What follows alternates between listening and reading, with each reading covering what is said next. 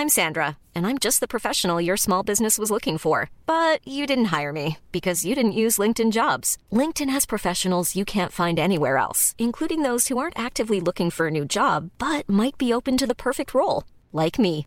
In a given month, over 70% of LinkedIn users don't visit other leading job sites. So if you're not looking on LinkedIn, you'll miss out on great candidates like Sandra. Start hiring professionals like a professional. Post your free job on linkedin.com/people today. Hey, it's Ryan Reynolds, and I'm here with Keith, co star of my upcoming film, If, only in theaters, May 17th. Do you want to tell people the big news? All right, I'll do it. Sign up now and you'll get unlimited for $15 a month in six months of Paramount Plus Essential Plan on us. Mintmobile.com slash switch. Upfront payment of $45 equivalent to $15 per month. Unlimited over 40 gigabytes per month. Face lower speeds. Videos at 480p. Active Mint customers by 531.24 get six months of Paramount Plus Essential Plan. Auto renews after six months. Offer ends May 31st, 2024. Separate Paramount Plus registration required. Terms and conditions apply if rated PG. Tony Media. Vandaag in schotschrift. U zou mij kunnen kennen van mijn columns in de Volkskrant, van mijn verhalen over sport of van mijn jammerlijke nederlaag in de finale van de slimste mens. Frank Heijnen.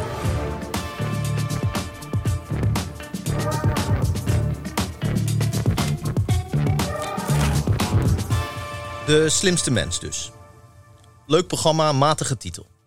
Beter zou zijn geweest als ze het de slimste mens ter wereld hadden genoemd, net als het Vlaamse origineel. Gek toch, alles tot de laatste deurklink kopiëren en dan bij de titel opeens de neiging tot freewielen niet kunnen onderdrukken. Wie de boel vertaalt, moet grondig zijn, niet origineel. Niet opeens van Roald Daals Danny the Champion of the World in vertaling Daantje de kampioen bakken. Geen koriander knippen als Otto Lengi zegt dat het Peterselie moet wezen.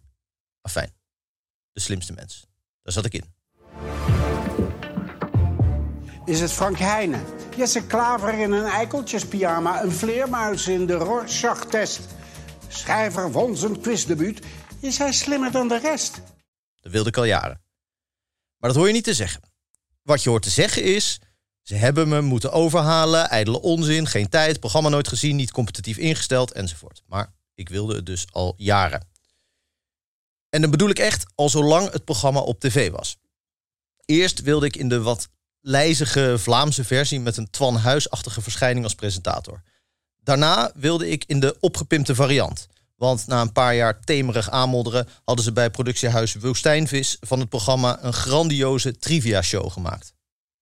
Woestijnvis, trouwens vernoemd naar de klassiek geworden Rad van Fortuin-verspreking van een kandidaat die als baby vermoedelijk een keertje te vaak het first van de commode was gerold en die zich als volwassene in een tv-studio terugvond tegenover een Vlaamse Leontien Ruiters, een Vlaamse Hans van der Tocht en een Vlaamse wand met kubussen waarop W.Estijn.V.S stond geprojecteerd.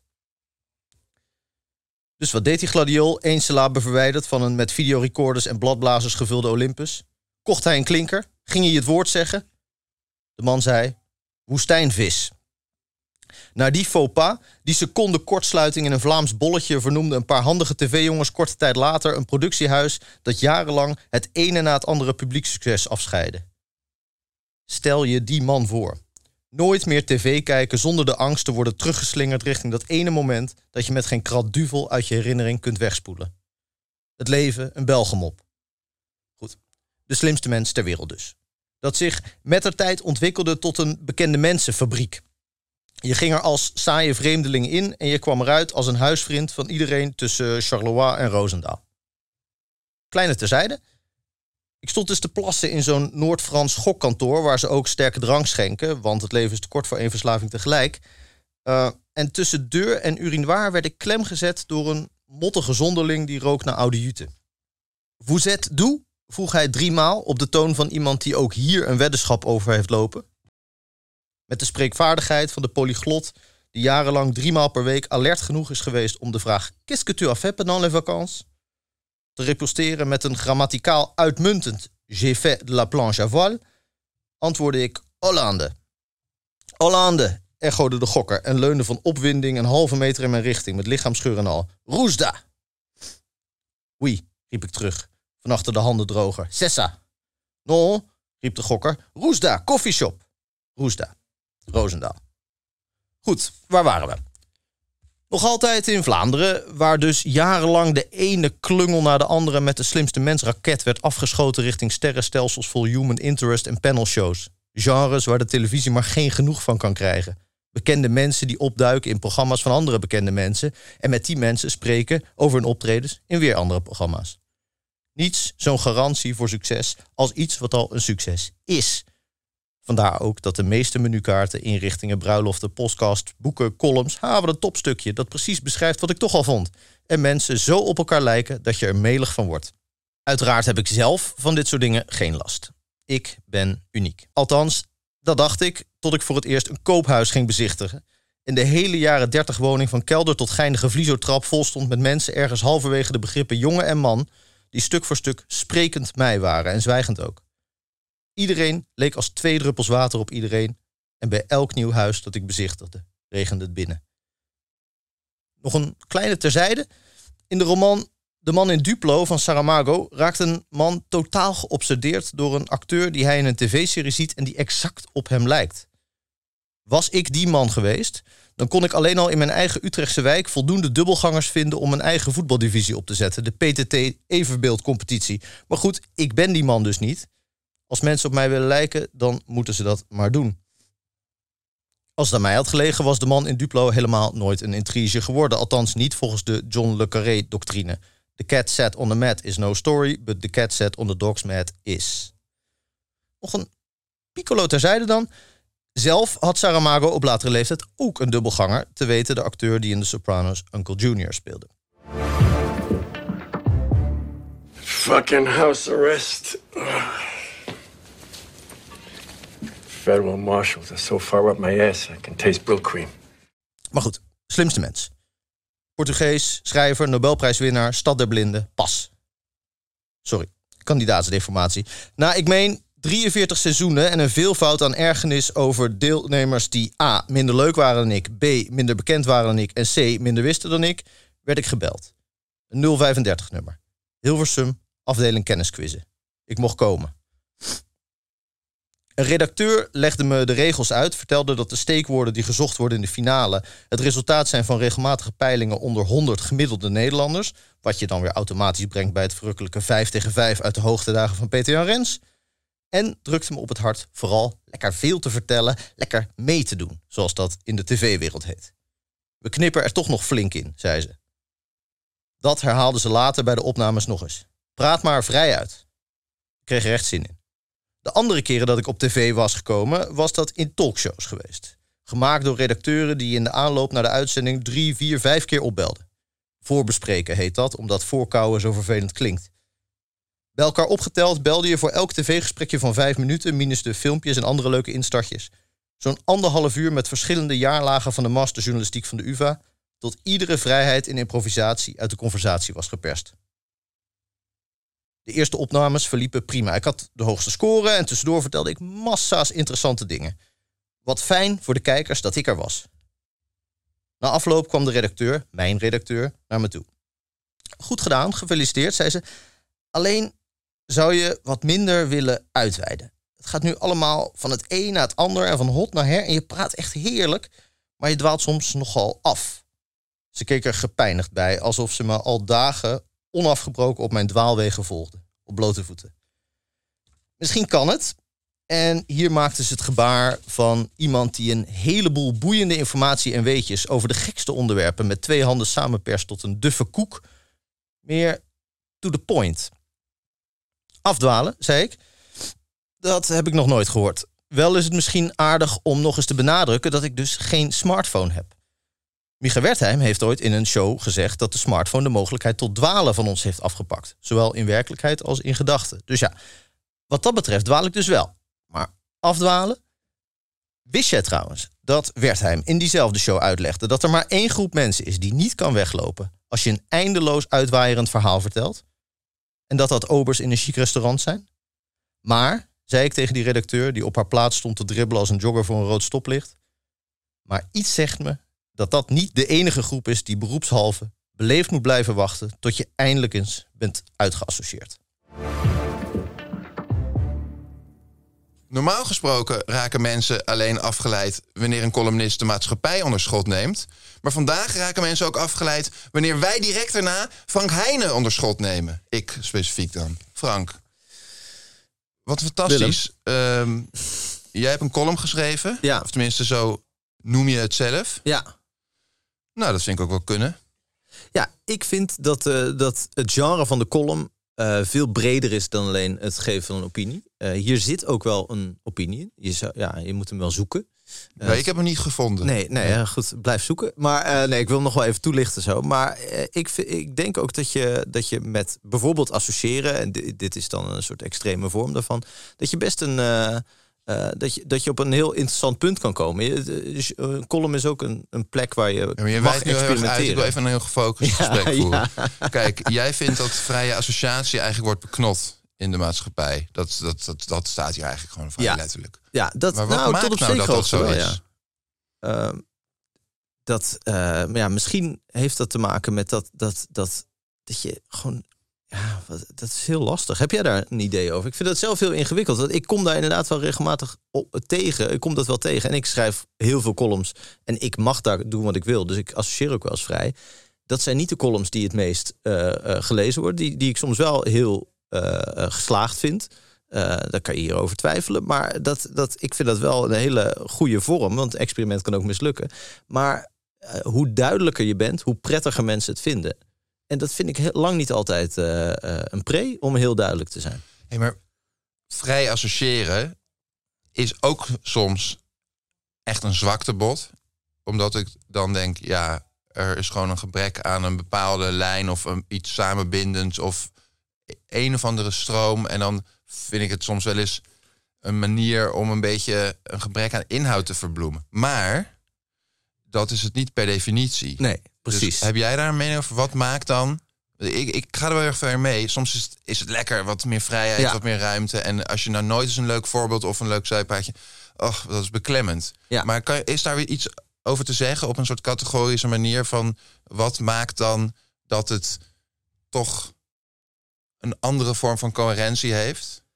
Eh, nou ja, de, de coherentie zit natuurlijk in de persoon die het, die het schrijft of die, die het vertelt. Want ik geef ook voorbeelden eh, van, over televisie. Mensen die misschien geen column schrijven. Wat natuurlijk als je, als je in een programma regelmatig te gast bent. Volgens mij werd bij de Wereld Daardoor ook gezegd... onze vaste gasten zijn ook een vorm, een soort columnisten.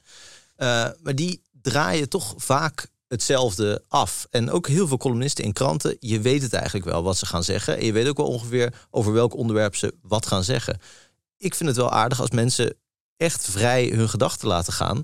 Eh, want dan kom je echt niet altijd in diezelfde groef van hetzelfde onderwerp. Maar dat is gewoon wa- waar mensen op. Maar vraagt dat dan een hoger niveau? Want als je zegt Nou ja, vrije gedachten laten gaan... is mijn eerste eh, reactie in mijn gedachten was...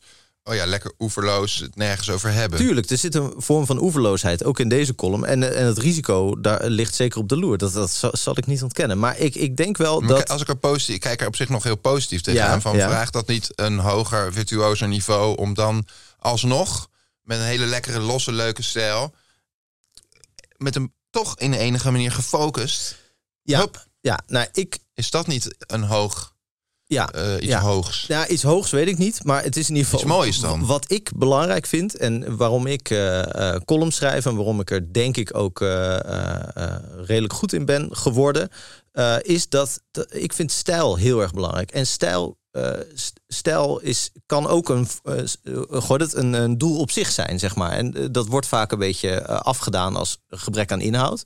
Eh, maar de stijl kan ook de inhoud zijn, Hey, vind maar ik echt. Is dat niet eh, iets wat we dan een heel klein beetje uit het oog verliezen? Want eh, ik heb, het is een beetje van voor mijn tijd, maar dan kom je toch terug bij Martin Bril of uh, Carmichelt of van die ja. ehm, schrijvers waar veel aan gerefereerd wordt vanwege hun mooie stilisme, et cetera. Ja, en er wordt ook vaak aan gerefereerd dat ze uit de tijd zijn. En dat ze een beetje dat het, dat het niet meer eh, zou passen. Of dat het eigenlijk niet meer in de krant zou kunnen. Bij Martin Bril weet ik niet, maar bij Simon Carmichelt wordt heel erg de, Mhm. de, ja, het traditionele en het ouderwetse eh, benadrukt. En dat het toch een soort manierisme was wat hij deed. En eh, eh, nu misschien Sylvia Witteman doet. Arno doet nog- Grunberg hoor je misschien ook wel een beetje over. Het zijn Ja, die- talige schrijvers allemaal. Ja, het zijn talige schrijvers. Ik vind Peter Buwalda ook een soort moderne versie daarvan. Die schrijft vaak over niks, maar dat doet hij echt fantastisch, vind ik. En dat, ik vind dat bijna hoger dan dat je een hele intelligente opinie eh, weet te verwoorden. Dat is ook heel wat waard en daar, daar draag je misschien wel meer eh, toe bij. Maar als ik op ochtends de krant lees,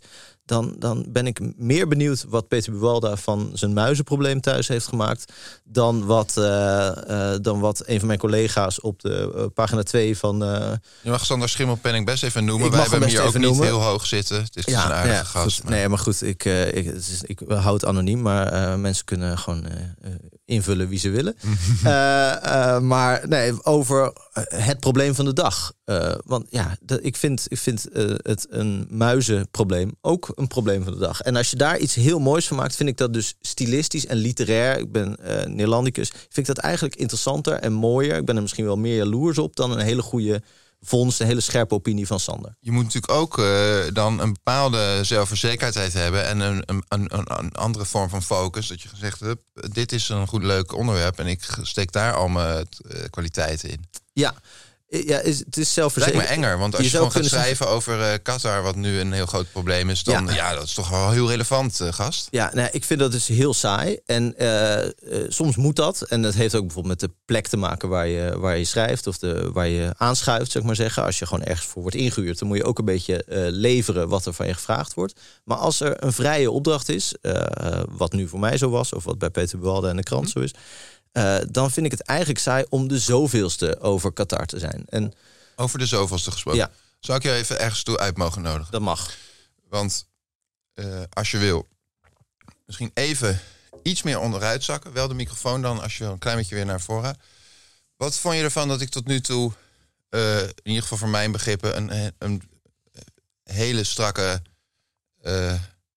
greep heb gehad op het interview en jou behoorlijk heb ingekaderd? Ja, ik vind dat. eh, ik vond het eigenlijk prima. Want, eh, want als je mij niet inkadert, weet je. Nou ja, goed, heb ik een beetje beschreven wat er zou kunnen gebeuren Ja. in die column. Ehm, dus ik vind. ik, ik heb daar eigenlijk ook wel zin in. Dus Ja. ik dacht, ik, ga, ik wil toch heel even ja, de tand voelen. ja, dat is Even goed. kijken wat er gebeurt als ik gewoon... En nou, je hebt het glansrijk staan. Je hebt echt overal gewoon een prima eh, antwoord op. Je, hebt, je weet wel waar je het over hebt. Ja, nou, tegelijkertijd is natuurlijk de, de rol van interviewer. Maar nog wel iets meer achterover leunen hoor. Want nu gaan we echt vrij associëren. Oké, oké, nu wordt het. Ja. maar maar de rol van interviewer is natuurlijk ook een soort rare ondergeschikte rol waarin je, waarin je inderdaad. Je moet die kaders aangeven, want anders wordt het een zootje. En dat is tot op zekere hoogte ook het verschil tussen een columnist en de journalist die daarnaast met heel veel werk eh, een, eh, een, eh, een scoop heeft. Ik deed het nu op een ostentatieve manier. Juist ook omdat jij de column, vind ik, zo geschreven hebt... dat je mensen een beetje wil verleiden tot geïrriteerd raken... over Ja. hoe hypocriet gast. Heb je, Ja. Zie je wel wat jij hier zelf schrijft? Dat Ja. hadden ook enkele, niet bijna te noemen collega's hier... als premature commentaar op jouw column. Ja, nou, en toen op het einde hadden ze pas door... dat jij hen beet hebt genomen. Nou ja, dat, dat is op zich, eh, vind, ik, vind ik op zich een eh, aardige vorm. Of, eh, het is gewoon een, een, een stijlvorm die volgens mij kan werken. Want, want op het moment dat je al de eerste alinea weet... oké, deze jongen die gaat het hebben over Qatar. Hij houdt van voetbal. Hij houdt niet van... eh, hoe heet het? eh, mensenrechten schendingen. Hij zal wel ongeveer hier beginnen. Hij zal wel ongeveer daar uitkomen. Is ook tegen onrecht. Ja, hij is enorm tegen onrecht. Je weet ongeveer welke eh, zinnen die gaat gebruiken. Benieuwd in welke volgorde ze gaan staan. Weet je wel? Dat is een beetje de, de verrassing die je nog kan krijgen dan bij een column. En dat kan. Is die toch verbijsterd of dit keer verbolgen? Ja, ja precies. Ja. Nee, en dus die. die er zit een tussenzinnetje in van. Goh, een mooie column, ben het helemaal met je eens. Dat, dat, zo, wordt de, zo wordt het genre vaak eh, be- beknot, als Vind het niet leuk als je een column leest waarbij je een soort van de schrijver wel redelijk vindt, dus hem wel niet helemaal afhaakt van dit het echt Ja. bespottelijk is, maar eigenlijk gewoon helemaal niet zo bereid bent om er dan verder nog in mee te gaan? Is dat Nou ja, soms leuker? Eh, eh, nee, in ieder geval, ik hoef, ik hoef zijn, zijn mening niet te delen als het stilistisch heel goed is. Sterker nog, er hoeft dus geen mening in te zitten. Alleen op het moment dat er geen mening in zit, maak je de stijl belangrijker. Dus dan moet het, moet het gewoon, eh, dan, dan moet je meer moet je varen. even, dan moet je ook leveren, zeg maar. Ja. Ja. Hey, je, je zegt allemaal zulke leuke dingen in die column, joh. Op een gegeven moment zeg je eh, mijn verhaal over sport en dan heb je het over mijn jammerlijke nederlaag in de finale van de slimste mens. ja, Is het niet ook zo? Je bent ook sportjournalist Ja. en dan gaat het ook veel over winnen. zeker. en dus ook over verliezen, dat eh, net niet eh, winnen, is dat niet het meest, is dat niet de grootste afgang? En is dat niet ironisch? De grootste afgang maar, weet ik De nee, het is- finale van het WK winnen is gewoon... Daar praten we het minder over terug dan ieder ander toernooi. Dat is de grootste... Dat is, is dat niet het meest jammerlijk? eh, nee, het me- eh, nee, de, de, de schoonheid zit... Een roemloze aftocht is toch veel bevrijdender. Dan heb je ook gewoon... Als, dan is het lekker... Ja, dus als je er meteen afgaat, eh, vrij kansloos. Dan kun je toch nog je onbevangen op... joh, wij doen maar wat, wij kijken Ja, een beetje. nou, dan wij- blijft het niet hangen. Maar wat. Ja. Eh, maar als je, zoals ik, schrijft over, ook veel over sporters die, die verliezen of die, die weinig hebben gewonnen. Eh, de, de succes is een saai verhaal. De, de, de lol zit natuurlijk in de nederlaag. Ik weet niet of dat bij een tv-spelletje per se zo is. Maar in principe is het natuurlijk zo dat, je, eh, dat er meer te vertellen valt over. Nee, het is wel zo. Ik, Ja. ik vind vechtsport echt best wel tof. En dan zijn de verhalen altijd van mensen die soort van... waarbij het heel wisselvallig gaat... en die dan steeds oplevingen hebben die... eh, Ja, maar toch niet degene die na vijf seconden knock-out wordt geslagen. Want ja, die. Snap je? Je wil, je wil, Ja, je nee, wil een zeker. eh, hevig Maar als gevecht. diegene dan, weet je, daarna glorieus terugkomt, is dat zoveel spannender en eh, aansprekender dan iemand die nog nooit verloren heeft. Dus ik Ja. wilde, dus ik wilde eigenlijk in meegaan dat dat Ja, verlies precies. hangt heel erg Ja. samen aan de emotie. Ja, nou ja ik, ik verloor van, eh, van iemand, van Jacob Derwig, die al zijn afleveringen geloof ik gewonnen had. Of in ieder geval, daar weet ik veel. Nee, goed, eh, voor zover dat interessant is. Maar Ja, vind ik heel die, leuk. eh, ja, Neem die tijd maar. eh, ik zal, ik, en dat is gewoon een vrij. Die werd ook in de, in de krant zo. werd hij halfgod genoemd. omdat hij niet kon verliezen. Dat is natuurlijk het allersaaiste. Het, voor hem, voor zijn Deed verhaal. jou nog iets? Dat hij dan halfgod werd genoemd? Ja, en ik sterveling. Ja. jij misschien op intellectueel gebied hem een heel klein streepje voor hebt moeten geven. Maar je bent wel een leuker mens. Je hebt het programma veel mooier ingevuld. Je geeft meer mee aan de kijker. Wat goed. Ja, nee, precies. Toch, ja, eh, zo ah, zou ik er eh, tegen, eh, tegenover iemand anders ook zo precies zo zou ik dit zo formuleren. Ja, Ja. ja. Eh, nee, ja, nee, maar dat, dat is dus in principe een saai verhaal. Als iemand de hele tijd wint en dan de finale ook nog wint. Weet je, Dus eigenlijk heb jij dan toch juist moet je dankbaar zijn. dat zou kunnen. Ja, wij ik had geen zin om met jou hier in gesprek te voeren. Oh, je bent toch geweldig. Je hebt gewonnen. Je was de beste. ja eh, dat is heel zich. Eh, is Voor jou, mij is het wel leuk, maar voor de luisteraar niet. En voor jou denk ik ook niet. Eh, nee, ook maar wel- ik heb mezelf daar natuurlijk een plezier mee gedaan. Want ik heb zelf me, in dat programma mijn eigen glazen ingegooid door niet te winnen.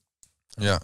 Je hebt het op een gegeven moment over een man die naar oude jute ruikt. Ja, Ruikt jute niet altijd oud? Ja ik, eh, eh, ik, gewoon ja of nee is goed hoor. Nee, ik wil je toch even, ik wil dit toch even nuanceren. Eh, het verschil tussen een, zo'n zak van Sinterklaas Mhm. die je kan kopen bij de blokker, die daar klaar liggen, en de zak van Sinterklaas die je van zolder haalt, Mhm. daar zit echt een echt duidelijk een verschil tussen in geur. Dat is misschien ook mooi om voor mensen om eens een keer zo'n sensorische ervaring wat intenser mee te maken. Dus heb je op zolder een uh, jute zak liggen. Ja, Ruik er even goed aan en ga dan smiddags even naar de Bart Smit. Eens kijken wat het verschil is. ja, hier gaat het dus over nuance. Ja. Dit, is een, dit is een heel goed voorbeeld van, van de werkelijkheid ligt in het Nee, maar dit vond ik echt. dit, hier, dit verwachten mensen ook niet. Hier zou je ze echt zien hoeveel. hey, eh, je hebt het uiteindelijk ook over de hoogtijdagen van Peter Jan Rens. Ja. Hoogtijdagen? ja, man, daar keken weet ik hoeveel mensen ja, naar. ik weet het ook, maar dat is hoogtijdagen niet een beetje. Moeten we dat niet noem- noemen? Het toevallige, de toevallige wind in zijn rug. Of iets vergelijkbaars. Ja, ik denk dat hij het zelf in ieder geval heel erg heeft ervaren als hoogtijdagen. En je zou Ja, kunnen dat zeggen dat als je het zelf zo ervaart, dan is het ook zo. Oké, fair. Eh, dan hebben we, hebben we het nog, heb je het nog gehad over het gebaar van iemand die een heleboel boeiende informatie en weetjes over de gekste onderwerpen met twee handen samenperst tot een duffe koek. Ja. Nou, daar had je me. Maar zou je dat gebaar misschien... Er zijn ook eh, luisteraars die kijken. Ja, en anders kan jij misschien, terwijl ik het gebaar doe, jij het gebaar weer omschrijven. Oh ja, zullen we dat doen? Ja, dat is goed. Dat is goed. Frank brengt hier zijn beide handen eh, met Ja. vingers omhoog gestrekt... op een soort eh, boekensteunachtige, persende manier Ja, naar het midden toe. Ja, het is alsof je inderdaad allemaal interessante boeken tot een soort folder Ja. samendrukt. Zo zou je het ook kunnen schrijven. Ik vind dat je het heel goed uitlegt. En ik had ook een gezichtsuitdrukking erbij, maar goed, die heb je dan even gemist. Dat geeft niet. Ja, dat is. eh, zover ben ik nog niet. Eh, tot slot. Ja. Jij hebt geen smartphone.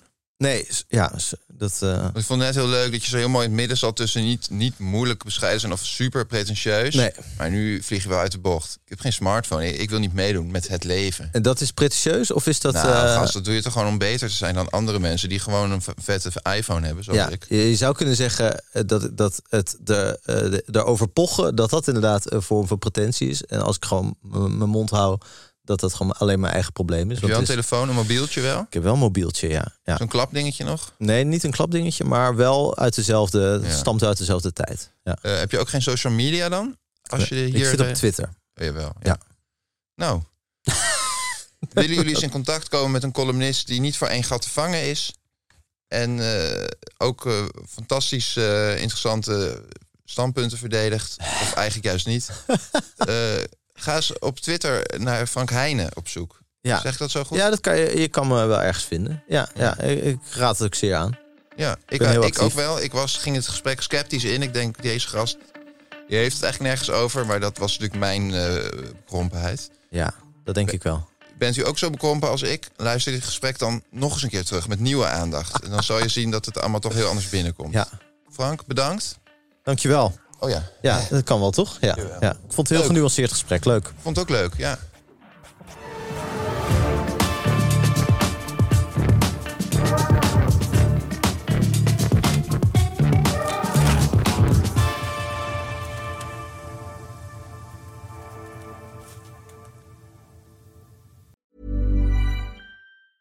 Even when we're on a budget, we still deserve nice things. Quince is a place to scoop up stunning high-end goods for 50 to 80% less than similar brands. They have buttery soft cashmere sweaters starting at $50, luxurious Italian leather bags, and so much more. Plus, Quince only works with factories that use safe, ethical, and responsible manufacturing. Get the high-end goods you'll love without the high price tag with Quince. Go to quince.com slash style for free shipping and 365-day returns.